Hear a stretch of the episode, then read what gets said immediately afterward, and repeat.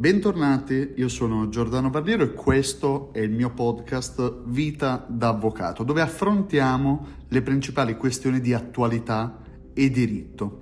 Ebbene, oggi parliamo del nuovo disegno di legge licenziato dal Consiglio dei Ministri, il disegno di legge contro gli ecovandali, quindi contro tutti coloro che decidono di imbrattare monumenti piuttosto che beni del patrimonio artistico nazionale per sollecitare l'opinione pubblica sui problemi climatici. Ora, il governo è sul piede di guerra contro le associazioni ambientaliste e in generale contro tutti i no global che fanno questa lotta ai cambiamenti climatici, ai carburanti fossili, imbrattando i palazzi storici. Pensiamo agli ultimi episodi di cronaca, come l'imbrattamento del palazzo del Senato della Repubblica, oppure del Palazzo Vecchio di Firenze, con anche quel simpatico siparietto col sindaco che si è messo di mezzo, oppure la fontana della Barcaccia a Roma, in Piazza di Spagna. Ecco, così il eh, governo Meloni è sul piede di guerra e su proposta del eh, ministro della cultura Gennaro San Giuliano è stato licenziato questo disegno di legge. Che cosa prevede il disegno di legge? Beh, il dibattito in eh, Consiglio dei Ministri era stato abbastanza animato. Si pensava di fare un disegno di legge direttamente in materia penale, introducendo quindi il reato di atto vandalico contro un bene del patrimonio artistico nazionale.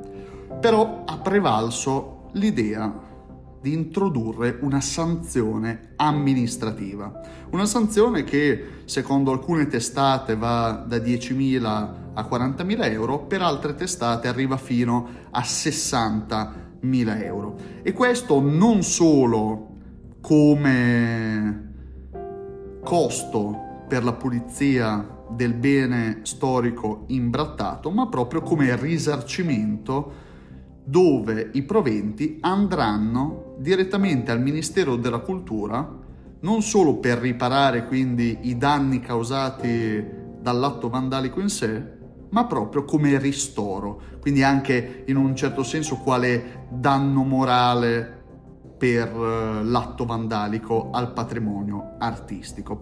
Ora, mentre un tempo i, eh, gli attacchi per sensibilizzare l'opinione pubblica erano inerenti il tema sul quale si volevano puntare i riflettori. Pensiamo ad esempio a tutte le rivendicazioni sindacali in tema di diritto del lavoro. Pensiamo a tutte le battaglie che sono state fatte quando venivano occupate le linee produttive delle aziende piuttosto che i picchetti fuori dalle industrie. Ebbene, in questo caso, per sollecitare l'opinione pubblica e i governi dell'epoca sui diritti dei lavoratori, che poi hanno portato a grandi innovazioni, lo Statuto dei lavoratori del 70. Ebbene, il tema su cui si voleva portare l'opinione pubblica e l'opinione dei governi affinché intervenissero era strettamente collegato alla situazione. Adesso invece gli attivisti, gli eco-attivisti, se la prendono col patrimonio artistico. Ora, qual è il collegamento? La domanda del giorno è dove troviamo un collegamento tra l'atto vandalico contro il Palazzo Vecchio di Firenze, piuttosto che andiamo ancora in ambito più prettamente artistico, quindi la, la barcaccia in Piazza di Spagna a Roma, così come vediamo a livello europeo ma anche a livello internazionale l'attacco ai quadri, alle tele all'interno dei musei. Ecco, qual è il collegamento tra l'atto vandalico e il problema del clima. Non c'è alcun collegamento. Chiaramente l'opera d'arte in sé non ha alcuna colpa, non ha neanche alcun collegamento con il problema climatico. Non è che l'uso dei colori con cui è stata fatta una importante tela hanno causato un surriscaldamento globale, così come l'uso della pietra per un determinato monumento non ha causato un cambiamento climatico, un surriscaldamento globale, quindi non c'è neanche un collegamento, perché laddove gli attacchi avvenissero nei confronti delle case automobilistiche o delle industrie particolarmente inquinanti, ci sarebbe un collegamento, rimarrebbe comunque un reato, ma ci sarebbe un collegamento. Qui invece porre l'attenzione pubblica andando a rischiare di danneggiare irreparabilmente un bene culturale non solo non ha alcun collegamento, ma non smuove neanche l'opinione pubblica a favore dei problemi climatici. Se viene danneggiata in modo irreparabile una tela del 500, io non penso che tutti coloro che amano l'arte o i musei si sentano spinti verso un maggiore interesse o una maggiore attività concreta a favore dei problemi climatici. Anzi, questo comportamento degli ecoattivisti spinge ancora di più l'opinione pubblica contro tutti coloro che sollevano giustamente problematiche riguardo il clima, problematiche riguardo il surriscaldamento globale o l'inquinamento in generale. Sono temi importantissimi e sono i temi più stringenti di questo secolo. Ebbene, queste tematiche non possono andare a coinvolgere un eh, bene del patrimonio culturale.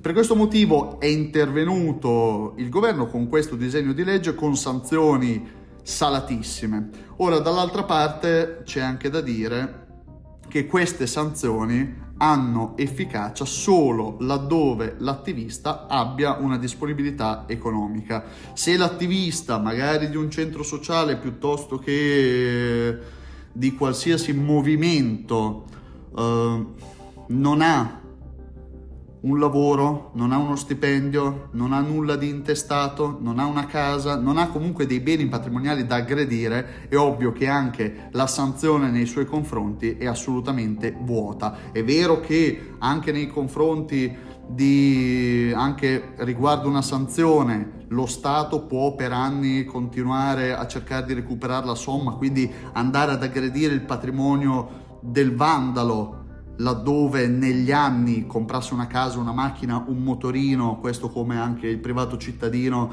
che ha dieci anni di tempo nel momento in cui ottiene un decreto ingiuntivo, questo d'accordo, però, però pensiamo a tanti ragazzi attivisti, eco-vandali o no global, probabilmente loro se, se ne infischieranno della sanzione perché tanto non hanno beni patrimoniali che possono essere aggrediti, non hanno disponibilità economiche per pagare la sanzione e quindi c'è il rischio che questo cada nel vuoto. È ovvio che dall'altra parte vedremo come si svilupperà il dibattito parlamentare, una sanzione di natura penale, quindi un arresto, una breve detenzione, un passaggio in carcere, diciamo, sarebbe effettivamente efficace. Ma dall'altra parte non possiamo neanche andare a riempire il codice penale di tante situazioni e quindi di andare a rispondere ai problemi di attualità a suon di codice penale. Questo perché si andrebbe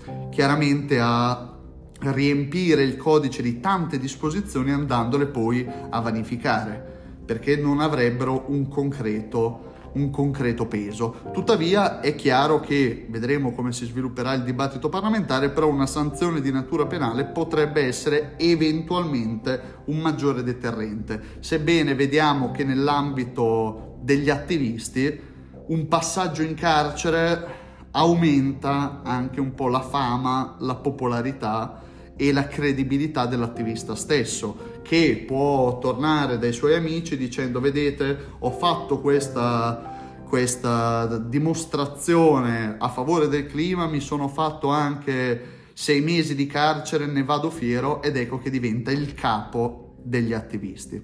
Comunque teniamo aperti gli occhi sul dibattito parlamentare, vediamo questo disegno di legge a quali sanzioni poi in concreto porterà.